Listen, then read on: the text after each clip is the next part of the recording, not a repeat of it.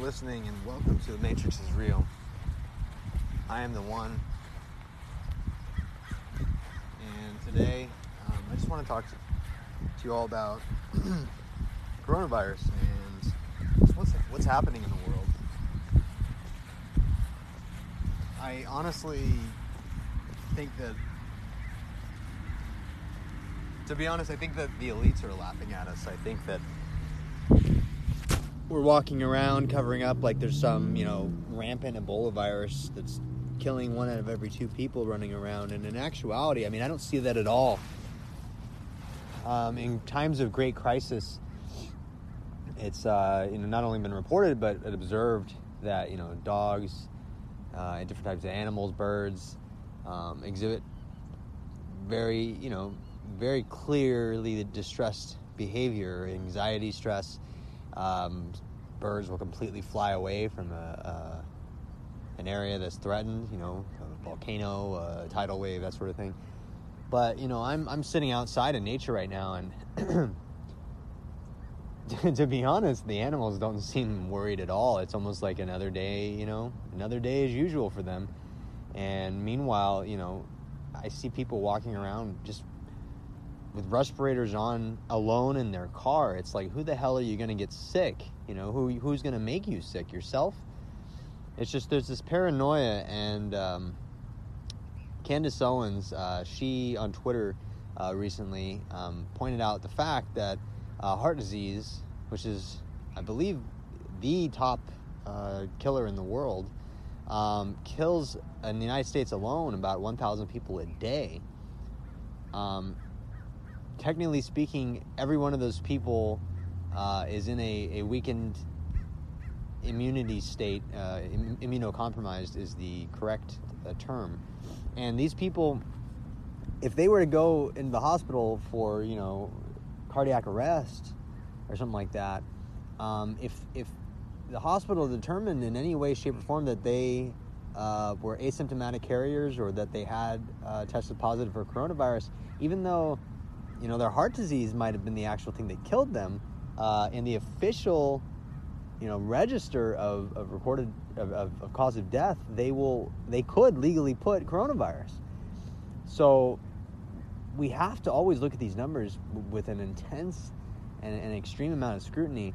Um, the other thing that I just I, I don't I don't personally believe or, or and, and, and you could call this anecdotal evidence you could say that you know I, i'm only observing the people that i come in contact with but i'm the type where I, I, have taken some precautions, you know, but no, no more, to be honest, than I ever have in general. I'm, I'm a pretty uh, sanitary person. Uh, I don't like shaking hands, just not even for germs. Just you know, sometimes you see people literally go to the bathroom and, and they don't they don't wash their hands. It's like I don't want to touch your junk you know, I, I, if I wanted to do that, I, would I'd go, you know, take you on a date and, and, something like that. You know, at least buy a dinner. But, you know, I don't want you coming and putting your putting your wiener in my hand just just because.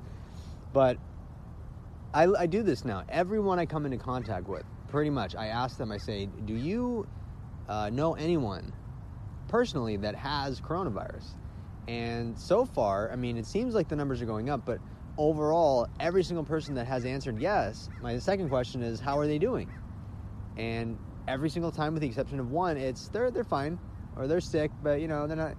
Who who feels good when they're sick? And it's like yeah, obviously, but uh, only one person that I've met uh, has in any way, shape, or form known somebody that was actually like in a in a critical condition. This person um, was, I believe, in the intensive care unit but this person also, they told me, had very serious uh, pre existing conditions. So um, it doesn't seem like anyone in the real world is getting it. And the only main numbers we're seeing are in the hospitals, which are clearly, the, the media is already getting caught lying. Uh, CBS, I believe, was showing, uh, uh, it was either CBS or ABC was showing footage um, that was supposedly in, the, in New York hospital, and it was actually in Italy. So they're they're ampl- trying to amplify the, the severity of the situation um, in order to make everyone fearful. And people get you asking me, well, why? What what does the government have to gain? Well, everything. We're entering an era where technology is making um, controlling not only individual individual but collective uh, thought, actions, etc. Um, very, very, very easy uh, on both the small and, and, large scale, as we're seeing, like in China, for example. Um, in China, when this thing broke out in December, um, the main doctor that blew the whistle on it, he tried to get the word out, and he and others were completely silenced. And then, as the situation continued to deteriorate, and the Chinese government was forced to um, acknowledge the existence of this this virus, um, they completely shut down the internet, social media in general in, in, in China. Uh, WeChat is similar to WhatsApp in the United States, and you literally had all videos, you know, messages, posts about what was going on completely scrubbed clean from the internet. And the few that that did make it through, these people pretty much were hunted down, arrested, or just flat out disappeared. So if, if you want to know where we're going as a society, look at China. China is the blueprint for the world. And I, uh, if you if you know anything about China, the Ch- communist uh, government of China is brutal in their oppression. Uh, today, today, for example, and this is something that people don't don't talk about. Don't I mean this is not on TV. There are two million uh, Chinese Muslims in basically modern day concentration camps no outrage, no outrage. You know, if there were two million Jews, uh, you know, taken from Israel and put into concentration camps by Iran today, there would be outrage and there would be all-out war probably on Iran. But China does it and nothing. I mean, this was going on before the trade uh, the trade deal, before the trade war even started, and I have never heard Donald Trump publicly even address it. I've heard no world leader on any level, um, in any level of spotlight, address it. Uh, me personally, something like that, I would categorically reject it. You know, we do not do business with people that, that put their, their, their people in, in concentration camps. Did we not learn from World War II? But that's just one issue. If you go to now Denmark, in Denmark, they just passed mandatory vaccination laws in response to coronavirus, even though there is no um, there is no proven vaccine yet for coronavirus. They have already passed a law that allows the, the, the government of Denmark to implement mandatory vaccinations.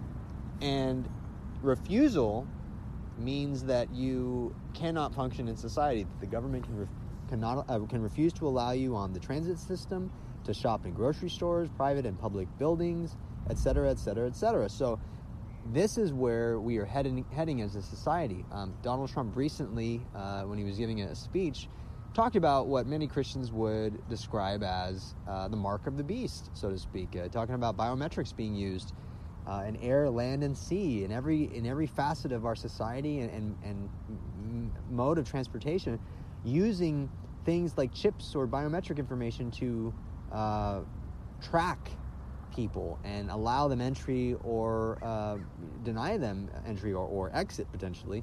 Um, so this is all stuff, stuff that's going on under the backdrop of this coronavirus thing, and the general public does not see it. The other thing, um, the stock market, if you've been paying attention, has completely erased all gains that Donald Trump, uh, quote, earned during his presidency. And the speed with which this occurred is absolutely breathtaking. It took, what, two, three about years from for the stock market to rally from where it was when he took office to the heights of all-time highs of where it was and then in a matter of a few trading days it, it shaved off almost 33% of, of uh, its value. You know trillions trillions of dollars in, in investment value just gone. And i saw today his approval rating is as of right now at its all-time high. Now, did you hear that? So number one, his his his administration's response to the coronavirus outbreak, I think anyone would say has been pathetic. Um, supposedly, the United States knew about this as early as December because they were putting out the department. Excuse me, the Department of Homeland Security was putting out um, solicitations to hire quarantine um, advisors, basically people to help work uh, with quarantining major cities in major areas. And this was posted in, I believe it was December of 2019. So that means the government knew about this to some extent. I knew about it. I was following it before it was even officially called coronavirus or COVID 19.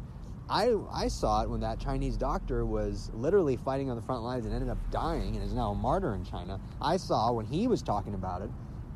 You you have to you have to tell me that the United States government has more intel and knows more about stuff like that than, than somebody like me, right? Just an average person.